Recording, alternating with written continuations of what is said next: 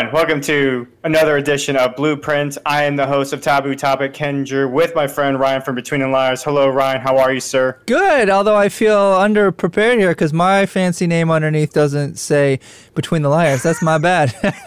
That's your fault, man. It welcome is. to the show. You're right. Next time. Welcome, folks, to the first ever, at least for me anyway, the first ever live stream that's going to be hosted on Taboo Topics. So Ryan, you've convinced me to do live stream. Congratulations. Well, thank you. I, I do take great pride in my work. I'm glad I was able to help you see the light.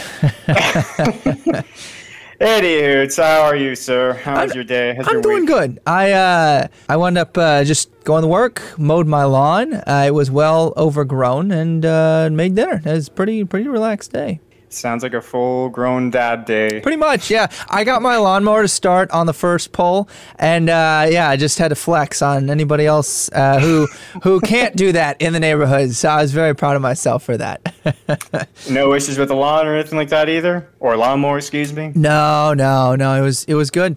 Uh, it did not like the uh, knee high grass that it was trying to cut, but uh, you know, I and whose fault is that? Well, you know, I don't want to take responsibility. Out of pocket. little, Out little, pocket there. a little bit, little bit, little I'm bit. just messing with you. Anyways, uh, folks, welcome to the Blueprint Edition, where we talk about solutions, essentially giving the American people a visual what it means when conservatives, anyway, talk about smaller government. Uh, people ha- like to use buzzwords, but obviously, not many people, because our government is so big, people don't really understand what that means as far as, hey, we want smaller government. We like the idea of government leaving us alone. Well, um, and then people ask us, well, what does that look like? And we're just kind of looking like idiots and kind of like veg- vegetables, essentially, as far as, uh, well, I didn't think that far ahead. So, this edition, that's what we're doing. That's what we're covering. The first two weeks we covered, we've been focusing on Congress. And quick announcement, actually uh, concerning Congress is like after this week, we got one more week to deal with Congress, and then we're finally moving on to the next branch. So be sure to stay tuned and listen to the next two episodes to finally get a full rundown as far as what Ryan and I believe is to needs to happen, to, the changes that need to take place in order to have our government help be ah, can't talk all of a sudden uh, be held accountable. So uh, we actually went on Instagram Live. If you weren't if you weren't there already before, but we actually were on Instagram Live and we were discussing uh, some of the key aspects about this series that we've actually enjoyed so far and things that have stuck out with us. And one of those things, Ryan, that we that stuck out to you and I was the fact as far as the, how much uh, the criticism of the anti-federalists have actually aged well hmm. versus the federalists, but we also put in perspective as far as like for in hindsight, the times that the Federalists were under, the time the America was under at the time, it made sense why they wanted to ratify the Constitution. Yep. Just at least have like a baseline before we actually got got the got the party started, essentially. Yes. So, anyways, um, so let's recap what happened last week. So, Ryan, um, last week we talked about the congressional pay and benefits, and if you wouldn't mind letting the audience know the things that you and I compromised on and what we came up with that kind of give them a scoop. I would appreciate that. Yeah. Uh, oh man, you put me on the spot. I'm going off the top of my head. Uh, I am pretty positive we agreed that they would be paid, but they would be paid no more than our service members. So we were looking about like between thirty and forty thousand a year. They were not going to be allowed to trade stocks. Um, they they nor their families. So anyone who's like yep. within uh, the, that one degree of freedom. So uh, we we even I think we even said second cousins and such should probably be restricted, but definitely no spouses, no moms, dads, brothers, sisters, etc. would be able to. Now they could put their money into a blind trust, but because we were trying to emphasize the service portion of all of this, we said that they weren't um, obviously. Well, we had no trouble agreeing on the fact that uh, when you. when you shape the legislation, that legislation affects the economy, and then you put in or pull out of the stock market based off of what you know is coming down the pipe, that's corrupt. Even if Nancy Pelosi says her husband uh, does it and that her husband has never made right. any deals with prior knowledge. Uh, I, if, it, if it looks like BS and smells like BS, I'm, I'm calling it BS. So that's that's where that is. Uh, and then we also said that they, because originally I had said that they should we should look at like median salaries in their district, but I think we settled on just the flat blanket of 30 30k, uh, 35k because we also said they should at that point they'd be having another job as well, right, to make up for it. And um, Yeah, I I wanted them to be able to focus on their job in Congress, but at the same time, we're tired of the, the get rich. And so we were saying, you know, if service members can survive off of it and a good chunk of the economy can survive off of 35, 40K, uh, then you know, maybe they won't spend so much and put us in an inflationary spiral where their their dollar doesn't go quite as far. Uh, we also said that they were not going to be allowed to raise their salaries because we were sick of that, and so I think we landed on the only way that it could be raised you had mentioned that we would go with the, the Census Bureau every 10 years. It would basically be evaluated by the people. And my proposal was that that would be done only through like a true uh, amendment. So, like, it would have to go to the people. The people would vote in a true democratic form, not just representatively like we usually are, but like it's a, it would be more like the uh, Constitutional Convention where it, it goes to the states and the people vote. So again, hopefully, uh, or our hope at least was that that would serve as the check on them, you know, focusing on other things and instead focus on are they meeting the needs of the people in their districts or in their state that they're supposed to be serving. Did I miss anything? I think those were kind of the two the two major things. We limited the salaries, we limited that they can't raise it, and we limited that they weren't allowed we also came up with some other interesting uniques or uh, nuances. Like, for example, when it came to the housing situation, mm-hmm. when while they're in Congress, we, we decided that the state would cover their housing costs. That's right. They, That's right. that was the federal government covered everything else, but they also lost their pension as well um, after That's they right. left Congress. Yep, yep. So, and I had those was, written down somewhere, but my notebook is not in this room, and I realized that right when you put me on the spot. I was like, ah, I am, I am useless without my notes. Um, if I don't like, I, I, I put all my events in my calendar. Just fun fact for people, uh, so that I get notifications pushed to me, and I have it set right. so that I'm, I'm alerted with enough time to go to that event uh, and make it at least close to on time. And then for all my notes, I've got to. That, that's why our show is so scheduled um, as far as like the, the outlines because I, I don't function without it. So And I also, and behind the scenes, like Ryan, I have conversations. I tell Ryan every single time, like Ryan, you're my note guy at this point. you're the one who loves and taking I, notes. And I took the notes too. That's the worst part. I just I, I left them on on my notebook that's not in the in, not in my office, which as you can see the floor uh, right here behind me. Uh, it's it's kind of under construction still. So I I did what I needed to to get the sound, but yeah, for some reason my camera's picking up the bottom of my floor. That's that's kind of trashy. It had carpet glued on top of it less than uh, six weeks ago. It'd be like that sometimes. Sometimes it do. Yep. so that was what happened last week. Um, do you have any points that you thought of, like uh, since we last recorded, that you thought of that we missed? No, uh, like I jokingly said the first time, I, I try to, to get it all in one swing. Um, there's nothing that I could really think of. I feel like we, re- at least I walked away from the conversation feeling like we really checked all of those boxes. But uh, what about you? Well, we still haven't really gone over the lobbyist situation, and you and I did say we would uh, rain check that, and I'm still going to say we need to rain check that. I was going to say, did you want to do that today? Because I can do it on the fly, but gonna, I, th- I want to be. I'm not confident enough yet yep. to actually go over it. And it's one of those situations well, where if I talk about it, I actually want to feel confident in talking about it. Oh, look at you being responsible about. as we should be, as opposed to some of these people who shoot from the hip, uninformed. No, yeah, no, I agree. Um, and again, just to remind people, one of the reasons we put a rain check on that was because lobbying is one of those things that's very tricky. Because if you do too much legislation around it, you've infringed on the First Amendment. That's why lobbying is still allowed by and large, is because uh, the Supreme Court said that, like, well, in effect, people are what make up companies, therefore, companies can lobby and it's the extenuation or the extension of of the free speech there. Uh, so I, I'd really like to dive deeply into that before we try to do legislation because I don't want to be struck down by the Supreme Court. You know. well, speaking of legislation, we actually that is pretty much the topic of today is talking about the legislative process, mm-hmm. uh, which many Americans, you know, at a surface level, it seems very simple and not a lot of stuff happens. And now, which, to be fair, not a lot gets accomplished in Congress, obviously. But when they do get things accomplished, we hate them. no. I mean, you're not totally off. We do kind of hate them for. It depends on which side of the aisle you're on. If you're on the Democrat side and the Republican controlled Congress, you hate when they shove down bills that they disagree with, and vice versa. But One common aspect is like how they go about it. Uh, so the first thing I wanted to go over, actually, as far as the legislative process, is the difference between the call to vote versus the voice vote. Mm. And this is something that Marjorie Taylor Greene. So if you want to go check out the Tim Pool podcast from Marjorie Taylor Greene's episode ep, uh, interview, I should say.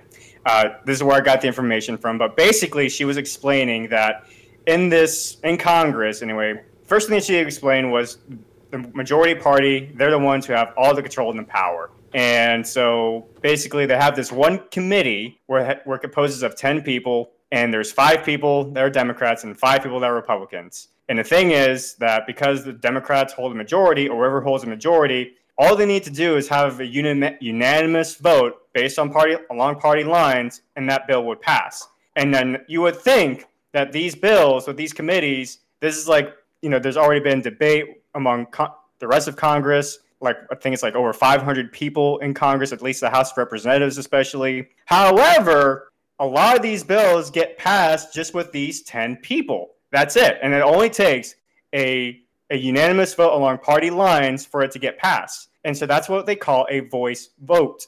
And in order to get to get everyone's name on record, you have someone in the room basically literally has to call out and say call to vote. And then everyone in the room gets called gets called into the chamber and actually debate it and then vote on it. Now, you would think this is like common sense and this is normal, but this is not the norm. And this is what Marjorie Taylor Greene was saying and talking about, like how it's really strange that we're putting these people up there and our tax dollars are going there, but yet they're not doing their job. So, point number one, as far as issues that we're concerned with. Point number two, the legislative process when it comes to uh, when it comes to the actual nature of the bill. And Ryan, you kind of alluded to just a moment ago, where there's some aspects of the bill where they portray the bill as one thing. So let's say mm-hmm. let's use the oh I don't know the redu- Inflation Reduction Act, the one you've been going over lately, right? Now, there's many things about that bill that has absolutely nothing to do with inflation or the economy, but it's basically a wish list that they shove down. And here's the other thing about these bills as well is that they actually don't even bother reading these bills like 99% of the time. And who would? What sane well, person? Go ahead. Not even that. Um, they will they will put these bills up for a vote with like an hour once they've been so like once the committee solidifies them, they'll give everyone else an hour. That's not enough time to read. I mean, you see how long it takes me to go through in our bill me segments. The 757 page bill that right. they just passed. It took me uh, three sessions skimming through them. They cram all kinds of crap in there that you don't have the time to read. So that's that's not even just like they don't read them. Uh, that's a good half of it. And I'd say the other half is they they will strategically make it so that you don't have time to read it. One of the two, and then they'll be like, well, vote for it. Like Obamacare, they literally said, well, to figure out how this works and to figure out what's in the bill, you have to pass it. What? I was going to say that's what Nancy Pelosi said when the they were debating about Obamacare. Nancy Pelosi was saying, "Oh, we'll figure out what's we'll figure out what's in the bill, the yep. rest of this bill, once we pass it." And it's one of those things as an American, you just kind of think, well, shouldn't we at least uh, figure out uh, what's in the bill and like actually read it word for word before we pass it. And 99% of the time, they don't read it. And yep. what sane person, again, would actually read over hundreds of thousands of pages of a bill? That makes well. I mean, no it's sense. it's the one thing they're they're paid to. Uh, Terminator 7250 says it's the Build Back Better. Yes, so the uh, you're exactly right here. It's the Build Back Better bill that they renamed because people are angry about inflation, and then they renamed it the Inflation Reduction Act. It's literally the same stuff.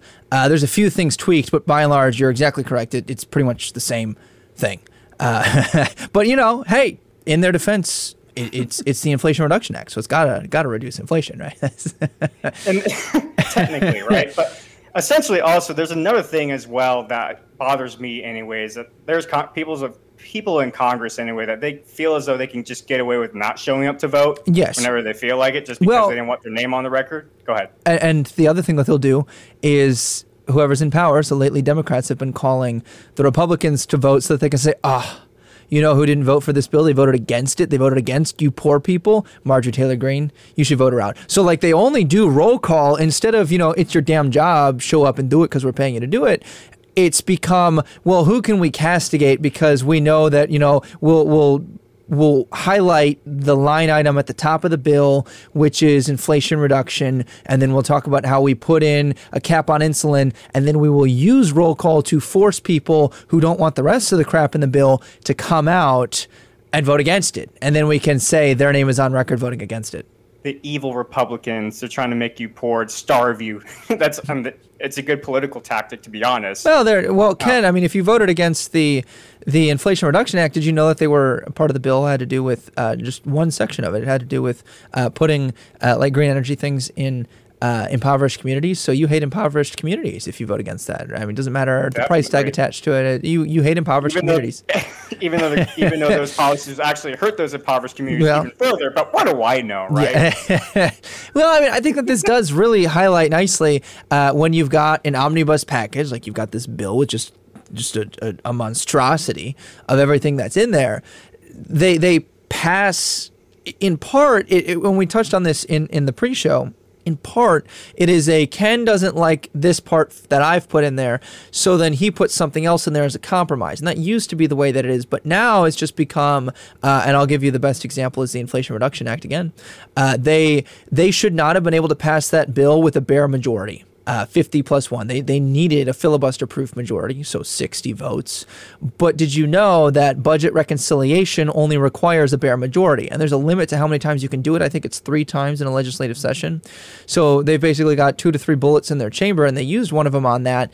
And they got it by with the bare majority along party lines in the Senate. And then Kamala Harris was the tie breaking vote. And the way that they got this through is that they said, well, it has some tax and budget things in it, so we can do this with budget reconciliation. So they passed a conglomerate bill with things like massive restrictions on things that they've said are affecting climate change, uh, massive. You, you shouldn't be allowed to pass tax reforms, I don't think. I don't think you're allowed to with simple majority. You can pass budget reconciliation, but you can't like drastically alter tax. I, I at least I, I, don't think you can. I could be wrong on that. But the rest of the stuff I know for sure you cannot. And what I and I talked about this in the Bill Me segments, what I think they've done is they've effectively destroyed the filibuster because the next time Republicans are in control, because it swings back and forth and and, and people forget this. There will come a time when Republicans are in control. And when Republicans are in control, there will come a time when Democrats are back in control. That's the way that it is. And what they've said as the precedent now is that as long as you throw in something to do with the budget, you can get whatever you want done with the bare majority. And you can use one of the bullets in your chamber of budget reconciliation to get it done. Mark my words, next time Republicans are in power and they pull something like this, Democrats will be like, how dare Republicans? They've destroyed the institutions just like they did when they broke the filibuster vote for uh, confirmation for Supreme Court justices. The reason Trump rammed through four justices is because Democrats set that precedent. And then they dislike it when it comes back around. So it used to be that this was, you know, a way to get something done so we didn't have gridlock. And now they've changed it to, eh, there, not enough people got in here for the will of the people to be represented. So I'm just going to cram this through on a bare majority vote. Well, uh, what you call it? I was gonna I was gonna point out the when Harry Reid was the Senate Majority Leader and he was cramming through uh, their federal judges at the time. Yep. And I think it was actually Mitch McConnell who warned him at the time, which don't get me wrong, I don't like Mitch McConnell by any means of the imagination. Hey, he's in my state now. it is what it is. But the point is, the point is that Mitch McConnell literally warned that this you know what you just talked about as far as like, well, you're setting a yeah. new precedent now. If you're going to do it, then we'll do it too. Yeah, they they it's revenge politics. It's not, you know, and it's not, not necessarily that I agree with it, but at the same time, if you're going to play dirty, I don't blame them for playing dirty back at the same time. And and this is where blueprint comes in for me because um, I I don't think that there should be a nuclear gun that the government can hold towards each other at all.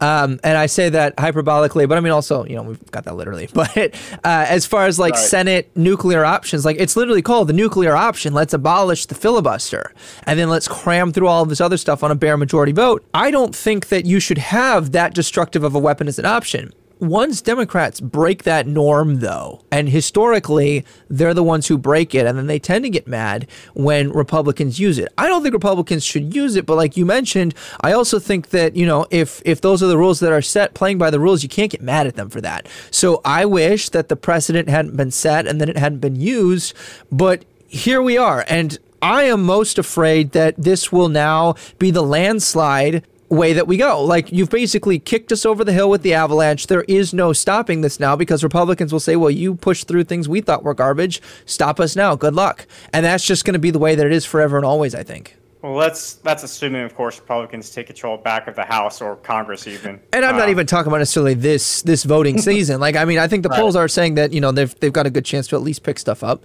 depending on what polls you go with. But eventually, it swings back the other way. The other shoe drops at some right. point, even if it's not this, even if it's not this particular uh, round of voting. True and so that kind of gets into proposals then right like we yep. just bitched about the problems that we dis- disagree with but here are some ideas folks as far as uh, what we think well this is actually i'll go first and since this is what uh, this is all based on my substack newsletter so yep. if you actually want to go check this out and actually see the transcript by itself just type in kenjin296.substack.com and just look up congress uh, smaller government, and you can literally scroll the way to, down to the bottom. You can see like my point by point uh, practical ideas as far as what we need to do in order to fix the problems. And if you're um, like me and you're lazy and you're not going to type that in, I linked it below for my followers. so you can just go to the section that says more of, of Ken, um, and that'll take you to his link tree, which his, his Substack is right there. So if you want to do that instead, there you go. You got no excuse not to go look at it now. It is really helpful. It's a nice little outline. yeah. So what we've been doing the last couple weeks is like I come up, I will lay out the proposals I've written before in my Substack news article, and then Ryan, I let Ryan Ryan take the floor, and I'll let Ryan go point by point, and then I'll let Ryan also come up with his own ideas and his own proposals as far as like this is what I would want as far as how to fix these problems. So this is where the fun begins, folks. This is where the actual constitutional convention and if I had a wig, I'd put on a wig right now to show, showcase my age. So. Uh, I've got a picture of when I dressed up as George Washington for President's Day in kindergarten. I wore my grandmother's wig and like my, it's great. I wore my younger brother's. Uh, I mean, I was five at the time, so my two and a half year old brother. Uh, I wore his pants because they were too short, so I had like the knickers, uh, and then my dad's like long socks. I'll post that somewhere. It's pretty humorous. I found that the other day. All right. So, and yes, Terminator 725, I agree with you in your last point as far as Republicans being nice makes us lose. I agree with that. So, I think for a long time, I think that's one of the reasons why we get we're getting a lot of MAGA candidates uh, beat out the incumbents, hmm. the RINOs, as the new Republicans are calling them now these days. And I'm proud to say I voted in the primaries, and I voted for what I consider to be RINOs as well. So, I'm tired of losing as well. you say you voted for them or voted against them? I voted for the candidate MAGA candidates. Oh, okay. So, yeah, I thought you said you voted for the RINOs. I was like, no, I didn't vote for the RINOs. Okay, that's you confused me. I was like, wait a minute. Um, I guess I would say to that comment, uh, I guess it depends on what you think of as losing, because like there does come a point where we destroy the overall quality, and that all gets dragged down. Like when everybody plays dirty, there is a point where that becomes an issue. But I mean, I still see the point that he, that uh, Terminator I don't. I, I was gonna say he, but I don't know. I don't know. Get his name right. Get his uh, name right. There we go. Right. How do you know it's a him? It's a Terminator. Uh, it's a machine. That's Come on. Be, there you go. Be, well, that's true. It's a destroyer. Uh, the destroyer has has the point though. I think uh, the destroyer of mankind, aka Congress. It's, we gotta be inclusive. Um, it's non-binary. Anyways, I, what I was gonna, I'm gonna, this is what you get on the live show. I love it. Um, I was gonna say that, um, but at the same time, though, if you let the other side take advantage, then they'll continue to do so, and then that's the status quo. So you really have to pick like, what do you think is losing, and then vote accordingly, right, against that. So. Um, uh, you were saying, Ken, uh, do we? I think you were talking about your Substack and the layouts, and we were talking about yeah. what we would do to change, and then we got off on uh, oh, tangent, founding fathers. it's okay. But anyways, so thank you for, the entertainment you just provided. Anyways, uh, thank you for joining our show, by the way. Thank you for joining our show, by the way. Appreciate it. So anyway, so these are the actual proposals I actually have written down. So the first point I have here is no delegates shall, shall be excused from being present for the debate of the bills unless severe illness, natural disaster, or deathly matter warrants an excuse. Voice votes shall be terminated with every proposal being a mandatory call to vote. So, in other words, you either be be dying or you're dead. If you're going to miss the call to vote, um, that's my perspective on that. Uh, second point during these debates, at least one congressional member in the chamber must read out loud every single word of the bill before it can be voted on, with every member present, with the exceptions mentioned. Uh, these debates and readings must be also be publicly available before the call to vote. Uh, there must be a minimum of at least one week delay before the actual vote takes place to allow the representatives and their voters to discuss the matters that will affect the American citizens. And the reason why I've said this is because we've seen we've all seen Congress at times uh, vote these bills overnight while everyone's asleep and that's when they shove down these bills and shove down these laws down our throats without even giving us the chance to at least know what's going on. So that's why I have that little one week delay there. Uh, next point. The bills, this you're gonna like this one, Ryan. The bills must be relevant to the issue at hand, aka single issue bills. That is the uh, to t- cover the topic as far as the situation with uh, the fact that we just shove in shoved in so many random irrelevant topics and subjects. It's basically the majority party's wish list in there in order to get what they want. And as you mentioned, Ryan, they found new loopholes to eventually essentially kill the filibuster. So yes, um, quick. Well, can I do a quick interjection on that? I got a question for you. Go ahead. Uh, so going back to the idea that a lot of, not always, in fact, most of the time, we're not seeing this being the reason, but we do see that uh, not having a single issue bill can provide for compromise where we would have otherwise had gridlock. What do you think about that? Because now we might not see anything passed, or like what what what what would you? Are you okay with that? I guess is my question. So personally, the less the federal government can do, the better. okay, and I'm with you on that. That's why I was asking. So I was yeah. I was just trying to make sure.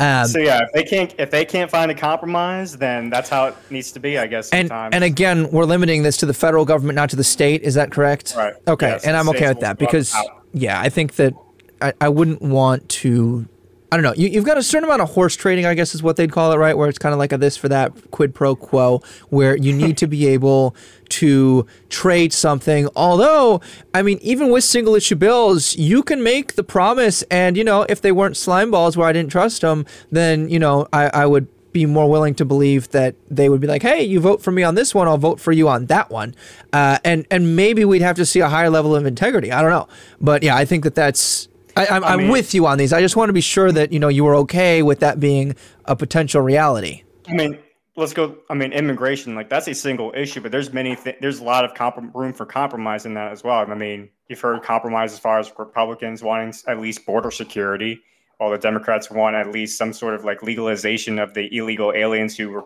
came here as kids, at least. And so there's like little stuff like that that still can be used in a single issue bills, but they can't throw in there something like uh, we're also going to build like 4,000 solar panels across the nation as well. That has absolutely no relevance to immigration. So, so quick question then, just to really make sure I understand your definition of a single issue bill. Does that mean, uh, so for example, in the bill that was just passed, they had quote unquote green energy, but it dealt with uh, restrictions on corporations, penalties for corporations who weren't green enough, subsidies and incentives for corporations who would take on new green initiatives and like update things, uh, restrictions on who could contract and build those things. So they basically threw in a bunch of unionizing stuff. They also had stuff for uh, citizens and individuals with price caps on like if you do this amount of thing, like you can get like six hundred dollars for doors, six hundred dollars for windows, etc. So they had like multi-level, and that's all under the concept of green energy. And they, it was also broken down based off of things things like uh, nuclear uh, zero, and they call that like zero emission, quote unquote. Uh, and then they had sections on like hydroelectric. They had things on uh, solar and wind, and like all of that was included under the main sub or the main subheader for this bill, which was just like green energy, green subsidies is that going to be allowed in in our world? Like, could I? Because otherwise, you're going to be doing a lot of voting, and there will come up because, like, if they have to call a vote for each one of those things, and some things don't function without others, I'm not saying that's a bad thing. I'm saying it might be a reality. Are we okay with that? Because it might be, and I'm just just to give you an example of how this might play out. If they say, okay, well, we're going to pass the the green initiative portion where we give the subsidies, but then they don't. The bill doesn't pass that raises the taxes to get those. I would support that, but then realistically, you've neutered their ability to give those incentives. You see what I'm saying here? So a lot of times this bill is interwoven on purpose and that's a large part of the reason personally why I disagree with it. But I just want to see if if you're okay with limiting it that much that it's like okay, this bill has to only deal with the we could even say like the housing in general, so like windows, doors, etc. for individuals. This bill has to do with subsidies. We're reducing these subsidies here like cuz there was like 700 line items that they dealt with Sorry, I keep going. Let me let me let you answer. Go ahead. well, that's an interesting caveat that I did not think about. But I only thought about it because of the the huge ass bill that I just read through. So that's an interesting caveat. um, so basically, so what would you think as far as would be fair scenario? Oh man, I gotta think. Come on, I just put. I asked the question okay, first. Fine, that's fair. That's fair. I guess for me, I guess I could compromise to that as far as like, listen, you want to, we'll make a, we'll make two single separate bills. One Okay. bill that actually deals with the actual policy of immigration, and then the other bill has to do with the actual monetary policy of immigration, like how we're going to fund the wall, for example. Okay. Um, so I can compromise to that idea. Now, I will I can live with say, at the state level, they don't necessarily require that. California would be a great example of that because they passed something about health care for all, but they didn't pass the funding that they needed to subsidize it. So the bill was basically a virtue signal, and we get a lot of those anyway. So it's not unprecedented. It would just now not be required. Like, I think it was like a. I don't know if it was incompetence or oversight. It's probably both, given that it was, uh, I mean, a governmental issue. But basically, what was said to summarize the politician who proposed it, we'll worry about funding once this passed. Well, I just thought of this idea then. For, let's take immigration back to for a second, Sure. right? Like I think it's ridiculous that the federal government um, has that much power over the state that actually ha- that actually lives next to these uh, these border states that actually live next to Mexico, for example, and they can't really do anything about it supposedly. What if we actually came up with the idea as far as when it comes to like monetary issues like that, let the states have the power to fund them and finish the project, and the policy aspect just gives the states the power or the right to go ahead and continue with that project. So if so, you're saying the federal government retains the power to pass the policies, but the state has to garner the wages to like be able to to put it in effect. The is- this is the issue that would arise out of that, and I'm not saying that this is a reason not to do it, but here's the reality I think of what you'd be dealing with. States would not have the power to to they still wouldn't have the power to secure their own borders in that instance. They would have to rely on the federal government to do so, and then the federal government might say that we want this specific thing, but the states really want this, right? So let's say that they're like, well, you can't build a wall, but you can, I don't know, you can you can build more cages. You, I, this is just a hyperbolic example of like a, a legislation that they might have where the states don't want that, right? Or they might say, well, you can. Uh, I'm trying to think. There's some ways where the federal government is kind of like a big fu um, to the, well to the people and to the states, but it, it's something along the lines of like, well, you can build more cages, but you cannot increase the number of people who staff those, right? You see what I'm saying? Like the, the, the federal government getting control of those things, I feel like would still completely neutralize the state's ability to do anything. I, I, I I So think what, that, what if we actually made it mandatory then, where they have to come up with a? We actually put made it a constitutional amendment to where they made it. They make the policy debate and then pass the policy aspect, but they have to at least pass the monetary policy anyway within six months tops. That way, it's not just a virtue signal scenario.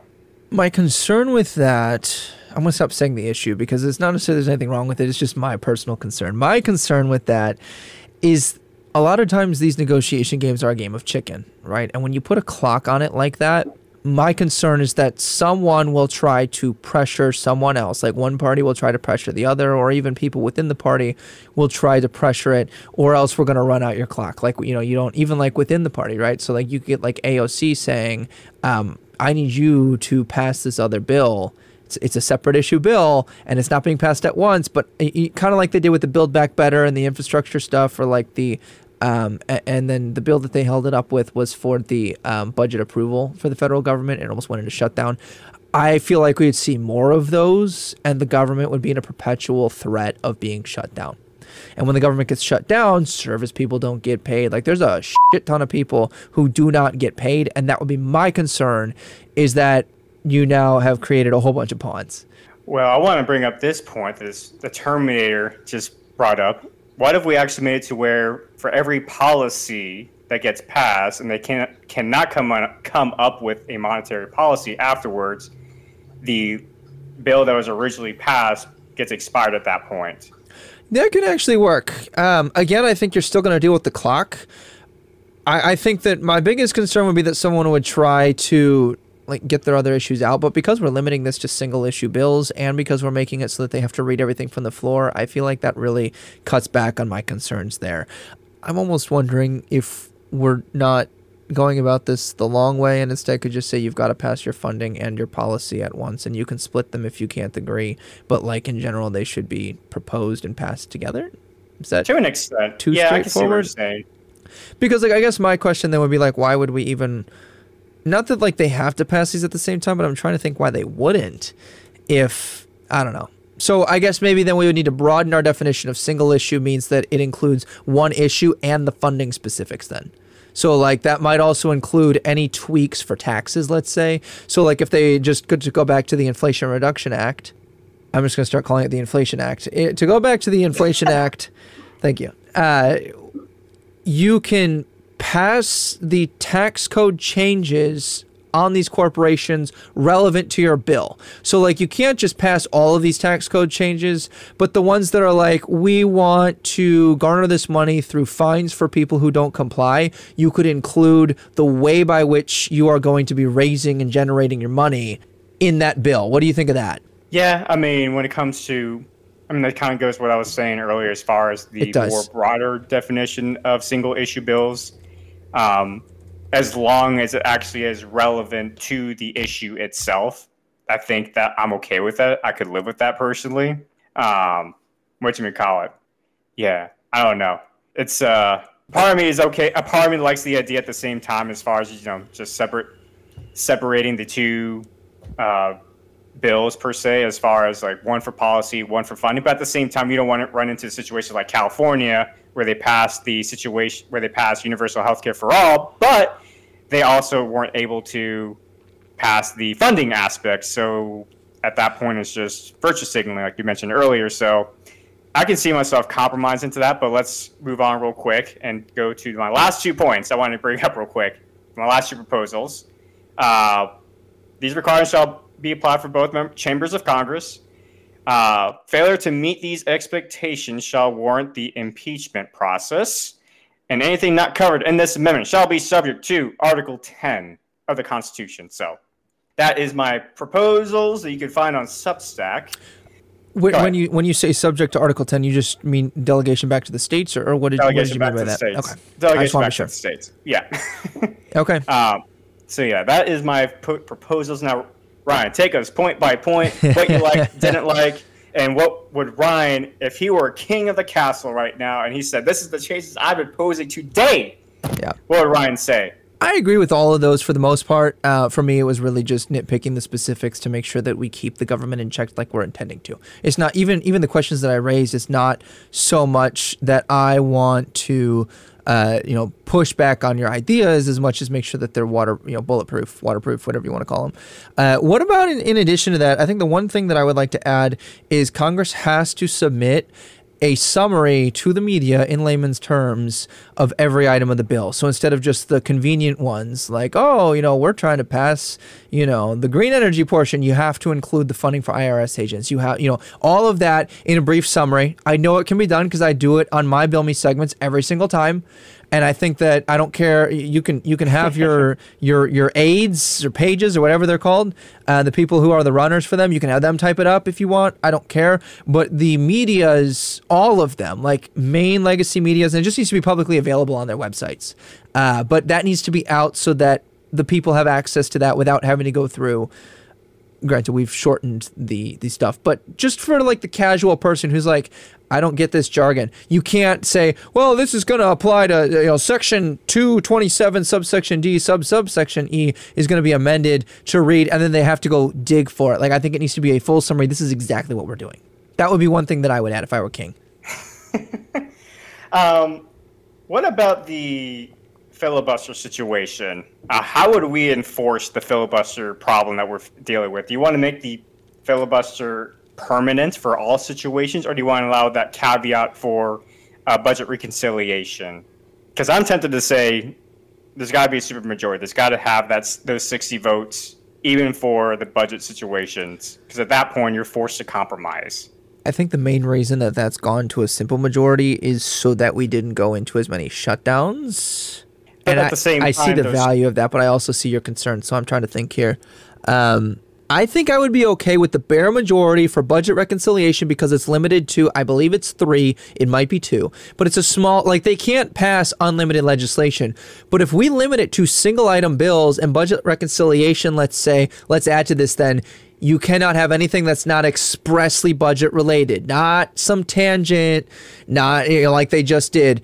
Has to be just budgets to avoid shutdown. That's fine.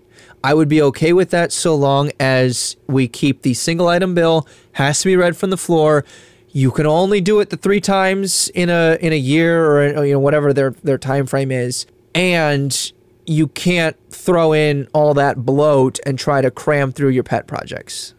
Now, personally, I think shutdowns are a little bit overblown by the media because essentially our government, our system is a free market capital system. And I think one point someone made the argument that uh, really the shutdown really affects the federal workers and the national parks um, and the U.S. military, which for the most part they always fund the military at the very least, and the VA to extent. But so really, I mean, are we really missing out a whole lot? I mean, is it really that big of a deal if we have these shutdowns? I think it depends on the situation. I think that some people can afford the shutdowns more than others. I've known people where like their family was dependent on it and they weren't able to make because like landlords, etc. Like they they don't they don't really care about that at times most of the time. So I think that there are people who it affects and places them at greater risk especially for longer extended shutdowns. Now we've had times where it's like shut down for like a day. We've had times where it's shut down. For, I think the Obama administration was the time where it was like the longest. Uh, maybe maybe it was more recent than that. And, and the ones where like it doesn't yeah it doesn't matter as much if the grass gets cut on some of these monuments. Uh, but the other thing here is these people have to keep going to work right? And they do get back pay, but they're not getting checks. Um, and Terminator does make a good point. The military has to remain on duty, and there's there like anyone who's uh, I think there's like tiers to this, right? So like obviously like FBI, CIA, like these people all have to continue despite a shutdown. I think it also bothers me because when we go into a shutdown, Congress basically adjourns, don't they? At least that's how they've been treating it. So, I mean, what incentive is there for them? They're getting paid the what two hundred and seventy five thousand, hundred seventy five thousand dollar salary regardless. So I don't know. I guess. So what if we added the caveat to where if they do shut down, Congress also loses their pay as well? And also and also add the caveat maybe to where they can get away with passing a simple majority for the military, but for everything else, you have to get two thirds of a vote. Why why would you allow um, the exception for the military?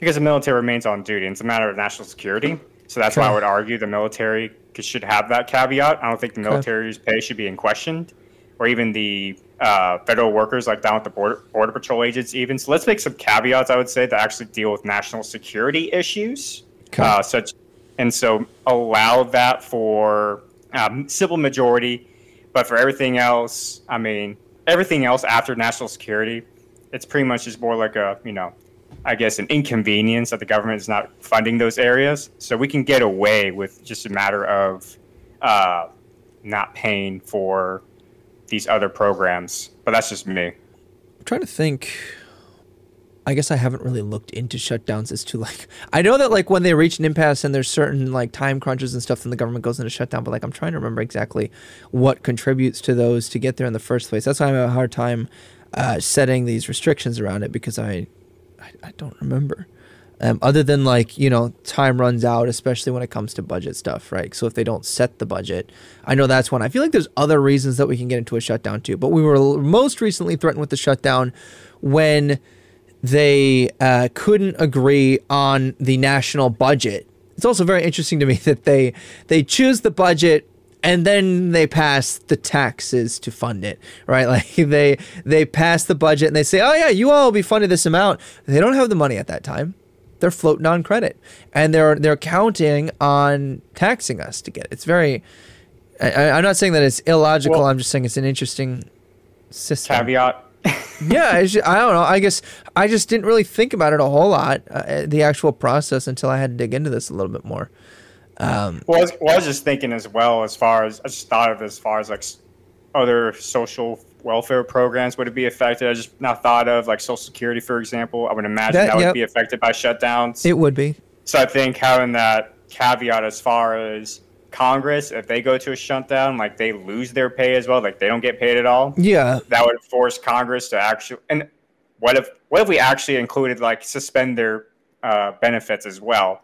If you take away their benefits to where now all they actually have to go pay for their own food kind of deal. Now they're actually incentivized to get off their asses essentially, and you know come to a compromise and go ahead and actually pass the budget. And Terminator 7, 7250 brought up that Social Security, Medicare, Medicaid, they're all affected. So uh, thanks yep. for that information, Terminator. Yep. Uh, welfare, another one that they brought up. Uh, so like WIC and food stamps, etc. So uh, and that's that's why I say that like you know it really depends on your socioeconomic class and what you do, um, whether or not you can uh, and that's also going to be on a person to person basis, right? Like the ideal is, you know, we're told you're supposed to have three months of, you know, reserve cash. Not everybody can.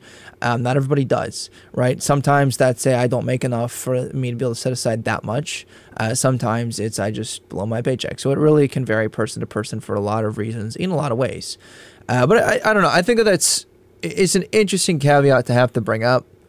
Um, I'm trying to think if there's a way that we can restrict the number of shutdowns that take place in the first place, right? So, like, if the budget issues are what really drive, like, n- not being able to agree to the point that they can't pass the budgets is the reason uh, that they shut down.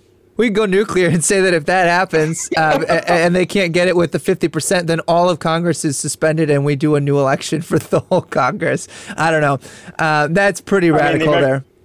I mean, I'm sure at least a good handful of Americans would have liked that, actually, but. Probably. Um, yeah, it's because they, although then I would see Congress members who are like trying to like throw the game so that because like they don't like that we I don't know. It would be like an interesting tension between they want to keep their job but also they want the majority. I don't know.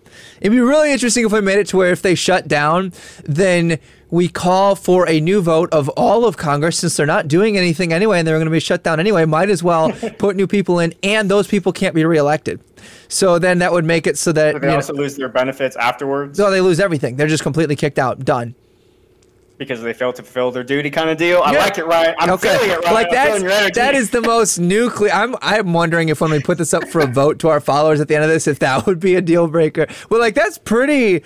I, I mean, I, and here's my. Let me explain my rationale for that real quick.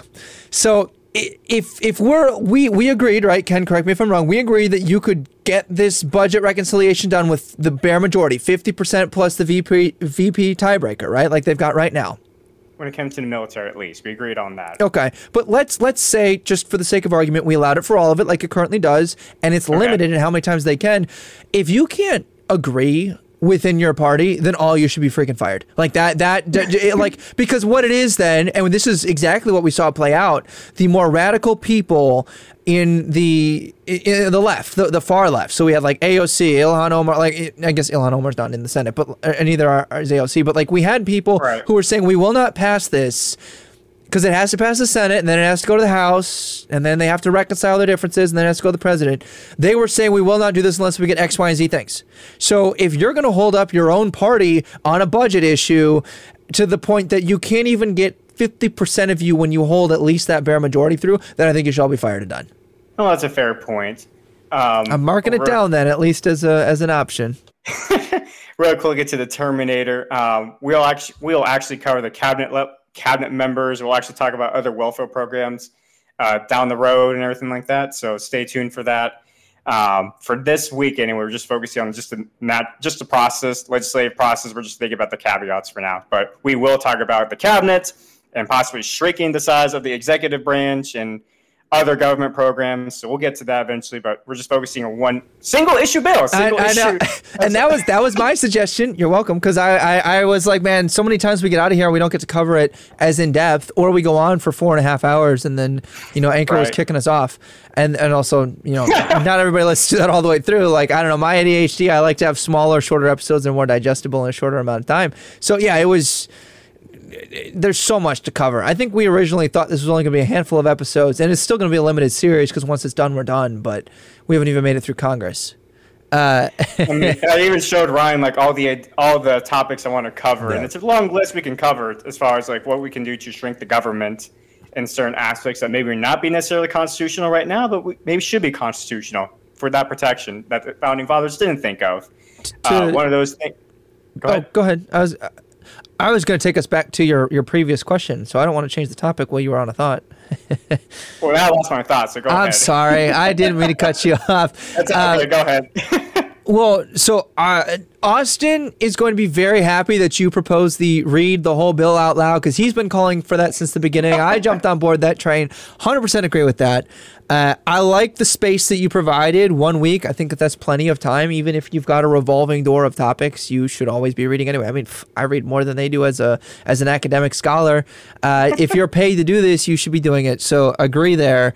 Uh, you said no exceptions for roll call. My question is, what if you have family emergencies? What if you have like, I mean, because like even though it is a full time job, even the crappy jobs do provide certain amounts of leave will you provide any s- exceptions there? Would you be open to exceptions at all? I understand like the harshness you're coming from, and I agree with it. I'm just wondering if we can provide any exceptions. Uh, I mean, if they got, that's kind of like the point as far as the first point, like deathly matters. Like, let's say it is that family member who just passed away kind of deal, or severe illness. Uh, could be fam. So maybe I would add a caveat to like severe illness matters. Would you would when you say roll call, would you allow them because like they did a lot of zooming in and stuff like that? Would you allow them? I would, still... I would allow. I would allow for a Zoom call. Okay. Since it's 21st century anyway. Cool. Okay, so as long as you're not like you need to be in the Senate chambers to do this, then honestly, there's I, I mean, there's very few places you're going to go where you don't get enough Wi-Fi that you could at least like vote from afar. You know. Th- that's, that's what I was going to say. Is at this point in 21st century, I mean, to an extent, there's really no excuse why you shouldn't be able to vote Yeah. on an issue, or have the roll to call, uh, Yep. call to vote. Excuse me. So, or at least even be present in the moment when the situation's happening. So, uh, so yeah. We could even do it like I do for uh, my classroom. You know, you set a certain amount of excused absences, and then from there on out, like you know, you, you can't pass. So they get a certain number of excused absences, and then they're fired. Uh, and I'm just coming down harsh on them. Uh, so I don't know. You can miss two, uh, two unexcused absences where you didn't vote, and then uh, then they're fired. I don't know, something like that. What do you think? Oh, that kind of gets into the impeachment process I just brought Yes. up, and I actually wanted to bring that up as far as like, what do you know about the impeachment process for, to remove Congress members? I was gonna say I'm less familiar with that than with uh, the president. So I know is it similar to the president? Because I know for the president, the House is what what impeaches the president, and then the Senate removes from office or not. Is there a similar check and balance there or no? I am not entirely sure. The only thing I know, like I just think of Marjorie Taylor Greene, like at one point, like they're talking about removing her from office, like from Congress, like impeach her, just because of her past statements that she's made and everything like that. And it seemed like they could just get away with just a simple majority, which I mean, they can get away with that being the majority of Democrats. So, with that said, um, what if Congress doesn't want to hold themselves accountable? What then? How can they? Why would they impeach themselves? Kind of deal. So I just so I actually wrote this down as a potential check of balance to at least enforce the impeachment process. What if we left the impeachment to the states, right? So let's say these certain members of the let's say the members of Florida, they voted to pass or they failed to fulfill their duties as Congress, right? And the people in Florida, they're pissed off and they want to recall them essentially. Like, why should that be an option for the people to vote on? Or even, or not even necessarily the people, but maybe should be like state legislators, like the Senate, how we used to vote the senators into the Senate. Like, what if it was the impeachment process as far as letting the state state legislators impeach their own congressional members back because they fulfill to they fail to fulfill their duties. I don't know. Uh, I'm trying to multitask here and, and figure out the exact system, see what there is and how he would change it. I I don't know that I'm sold on the people being able to impeach because I think that you get a lot of disgruntled people. And here's the deal: like we just saw the recall of Gavin Newsom, right? Like you had enough signatures that he was actually recalled. I know you can recall governors, and I, I'm wondering if you can almost recall your senators in a similar fashion, at least like your state representatives. It might be that instead of an impeachment. Uh, but I feel like we want to be very careful as to what the standards are because otherwise you'll get them spending more time running for that election so that they don't get recalled right? Because if you get the recall then it triggers a new election. And i'm worried that if the bar is too low despite the fact i do believe that people should have you know a certain amount of power there i'm worried about that distraction. That that's that's my initial concern. What do you think about that? Well, that's why I brought up these state legislators as kind of like the indirect voice of the people for the state at that point. And so, what would you think about compromising something like letting the state legislators recall them? So when you say state, you're you're, you're talking then about uh, like my state senators could recall the U.S. senator and the state House of Representatives. States can recall their own uh, members from DC back because they fail to fulfill their duties. So then my question is, what happens when let's say uh, I don't know, uh, especially more like a swing state, more purple states, they have. I'm trying to think of an exact example of this, so I, and I can't think of one off the top of my head. So just here's here's an example that I made up. Let's say Tennessee has two Republican state senators um, that are in the U.S. and by state senator I mean like representing the state in the U.S. Senate. So I guess two U.S. senators, okay, and the state Senate flips blue. Should they have the option then to recall a senator where they drum up because you're seeing this a lot now, right? Like along party lines, I don't like these people. So then what would happen is your state legislators might try to, and, and you would probably reach an instance where this could happen. Oh, well, they, they didn't vote the way, they didn't represent the will of the people. They didn't vote with Tennessee's interests, so we're going to recall them now. Because uh, now, I mean, not that I don't think that state senators should have a lot of power, because I do think more should be done at the states, but I also think the states should be more concerned with the state business and not trying to flip a Senate uh, blue or red. Well, in that case, then, what if they got approval from the state legislators but then the next step would be to another check of balance would be letting the state supreme court make the final call as far as did this person violate or fail to fulfill their duties. Which at that point, I mean, the courts should be the most independent out of all the three branches, the judicial branch. Let them decide, make the final decision whether or not that individual violated or failed to fulfill their duties to where they need to be recalled. Aren't isn't the state supreme court aren't those aren't they run off of an election like they're voted for correct it varies state by state okay i guess i'm just most worried about how this can be politically manipulated uh, and there's always going to be a way that it can be i know we're just trying to minimize this i'm trying to think if there's a way that we can impose limits without expanding any of these governmental powers because it, it does worry me a little bit trying to get this power to either your state con- like legislators or your even your state supreme court. I know they're supposed to be more impartial, but that doesn't mean that they always are. And I'm worried that they would be more activated. You know what I mean? Like I feel like the more that an entity has power to do something, the more they're either expected or pressured to do that thing, or they concern themselves maybe more than they should. Like that's just kind of an avenue. Once you open that door, you can't close it. That's my concern.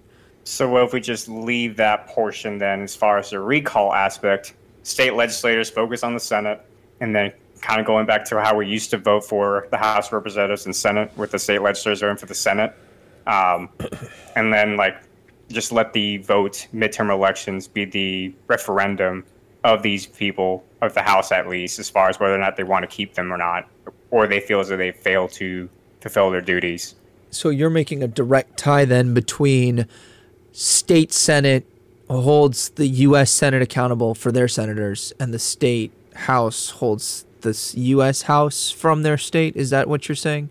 The people, the people would take part in the midterm elections, and they would vote as far. I mean, just like right now, we vote on our congressional members to represent us in the Capitol Hill, right? Yeah. So why don't we just make that? Just keep it simple. Keep it simple, stupid, right? Yeah. Um, and uh, Terminator 7250 says state legislators could initiate the process, but a total recall would have to be voted on by the people of the states. Is that kind of what you were getting at there too?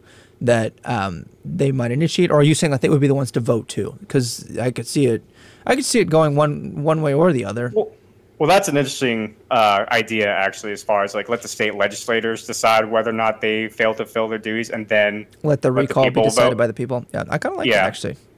That's actually a good comment, balance Terminator. right there. yeah, thank you. You're, yeah, part the, you're part of the Convention of States right now. Look thank at that. no, I, I actually I do like that because then then you don't have because again that that does that puts out my biggest concern there, which was that you're going to have state people trying to activate and flip the U.S. Senate or the U.S. House, and then it would go to the people, and then we would. So then to just kind of summarize that, what we'd be doing is you would allow your state legislator, um, and we would tie it Senate, Senate, House, House. They determine whether or not, and they can vote. Uh, so they're almost bringing the articles of impeachment. If you, so it would almost be like the the Senate can impeach the Senate, the House can impeach the House, and then the people vote whether or not to remove them from the office by way of a total recall. So yep. mirroring then the federal government impeaching the president. Except it's the states, the people in the states we're giving that power back to them. I like that because then you're truly giving it back to the people, and I do enjoy doing that. So, okay, let me just mark this down. You can carry on ahead. I'm going to mute myself so you don't hear my clickety clack of a keyboard. All right, uh, so we came to that compromise as far as how the impeachment process work, and we came to. Did we come to an impasse with the filibuster? It seemed like I forget. I don't think it was an impasse. I think it was. Um, well, filibuster, you said for everything. So basically, we're restricting budget reconciliation. I was thinking that we should allow budget right. reconciliation to be 50 plus one within certain parameters and we could keep mm-hmm. filibuster for everything else. Honestly, I would even I would even be willing to say that we would reinstitute the filibuster for Supreme Court justices. It's not a bad idea. We can kick that specific filibuster down the road to to that branch when we cover that. But just a thought, like if we really, I I feel like we should let budget reconciliation within the parameters that I tossed out before stay the same. But if it's really something you feel strongly about, I'm willing to talk about that as a compromise too. I'm I'm open to either. Hmm. Let me come back to that. I want to marinate on that thought for now.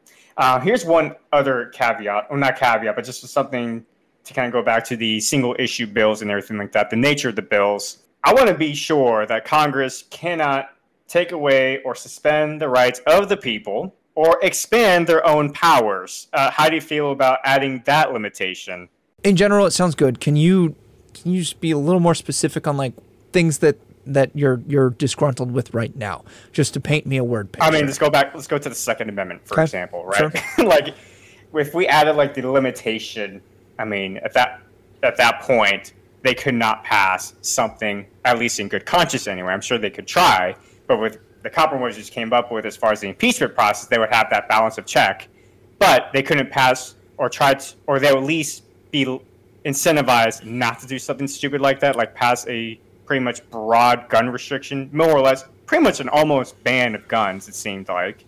And if we added that limitation, or at least we made it explicit, like basically do not touch the Bill of Rights, is what I'm getting at. Yeah. So you're federal saying government should not touch the Bill of Rights whatsoever. So if the federal government touches the Bill of Rights, you're saying that they that should be an impeachable offense. Yes. Through the process we just set up. Okay. So yep. I think I'm on board. Uh, I, I would say in general, they're not supposed to be able to legislate those things so long as you have a good uh, judicial branch at the federal level, i.e., the Supreme Court, that's going to be that check. And I think that we've seen that at least on the Second Amendment cases that have been coming up, right? Like they were like, nope, you can't. These these state things are an infringement. So that's already there that they're not supposed to be able to. You're basically just, if I'm understanding you correctly, you're imposing a penalty. Like that is automatic grounds for the state legislator to be able to impeach the senator yep. who voted for that bill. Okay. Uh, yep. I'm on board with that. Uh, and I, I think that I'm almost wondering if we should bypass the state legislator and just make it so that the people can automatically recall them because then they don't rely on their state senators to pull the trigger on making them eligible to be recalled. I still like the state legislature because you brought up a good point earlier as far as like there's always going to be disgruntled people. Yeah. This is kind of like that check of balance. Like maybe some maybe there's just some disgruntled individuals that feel as though they passed this bill, whatever. Like maybe they came up with a tighter, or they, they made some strict some strict. Let's say they passed a law concerning improving background checks, and some may take that. Oh, that's an infringement of my rights, and then yep. they, and so like there's that extremist that we we have to have like that check and balance for, check of power for. So I still like the state legislators still being Let able. Me- Go ahead. I, I, I agree with what you're saying. Let me throw another caveat then that would be specific to like the Bruen decision. If your state legislator gets hauled before the U.S. Supreme Court, they automatically go to a recall. So, like the New York state legislators would automatically be up for recall who voted for the Bruen decision, right? That like triggered that because it went to the Supreme Court and was deemed an infringement. Now it doesn't matter whether or not the the New York state legislators want to call them. The people in New York now have the opportunity to impeach them if they want, like to like remove them from office. Other than that, it's up to the state legislators. But but with that decision, and you're muted. I'm not getting used to this live Just show. Just leave it guy. off. yeah, I'm getting used to this live show, my guy. Anyways, I actually like that caveat because okay. if the Supreme Court does decide, like, hey, this is unconstitutional, and you already have, we already came up with like the fact that they have to be on record that they voted like every single Cong- member of Congress, so the people of New York, for example, can look up every member who voted to pass this uh, bill that would restrict their rights essentially, and they could just have an automatic recall or vote automatic recall within, let's say, within a couple months of them decide, or we can make it the next election year. Um, I don't know. How would you want to do that though? Like, would you what's would you say like make it to like a couple months after the Supreme Court ruling that people should have like an should be on the ballot box like after those two months, or should it be like the next election cycle they can vote to recall them? Is it contingent on the thing being called unconstitutional, like like the Supreme Court has to rule it's unconstitutional, or is it contingent on this has gone before the Supreme Court, now you're up for impeachment? Like because it like it, one would make it so that anytime your legislation is borderline, then what do you think? I was thinking more after the Supreme Court ruling, like once the Supreme Court ruling decides that it's uh, well, no, because what if the Supreme Court rule rules is something that the people don't disagree with? I don't know. That's an interesting caveat. I have to really think about that. Terminator says uh, voting is the recall. Do you agree with that? Terminator's comment says voting is the recall. yeah. Sometimes, but here's the thing. Here's here's here's the one thing I would I would where I might disagree. Uh, my legislator might not be up for election because you know depending on whether it's Senate or House, it's either two years or six years, so it might not be. Uh, just be, you know your your state legislator or my state legislator might not be up for an election this fall, which means I can't voice my thing, you know, my displeasure or my pleasure, depending on whether I want to reelect them. I'll have to come back to that. Let me circle. Yeah, Shinjisaki. circle back, and we will Uh, eventually. I mean, that's a good point, though. I mean, maybe we should just maybe we should keep it simple, right? As far as uh, Ah, the law is not simple. That's true, but I, I really do like the idea of state legislators. Like, just something about that appeals to me as far as the impeachment process. I don't know. What do you think? Should we keep it? Let's keep it for now. Uh, we'll move on, but let's say for now, um, when we hash We'll out the final, the final version, we can we can decide to scrap it or not. But That's fair. Just like the founding we're just fathers. shooting from the hip right now. That's fair. we'll see. Um, and that's true. Terminator. Uh, the American people, we do need to pay more attention. Why we started these shows on. most of the time. I started paying more attention, trying to make it easy for other people to follow along, because it is. I, I think the convoluted process is a lot of the reason why people don't. Yeah. So, all right. I think that's pretty much all the points that I wanted to hit on. Uh, I think we agreed as far as the single issue bills, like Yep. make sure the single issue bill is also, was at least broad enough to where they included monetary policy as well, Yep. including the policy itself. So, with that said, folks, that is all for the legislative process. I think I'm most proud of the idea of the impeachment going back to the states. That's that's the idea we're, I'm most proud of this accomplished tonight. All right, Ryan, closes out, sir. Okay.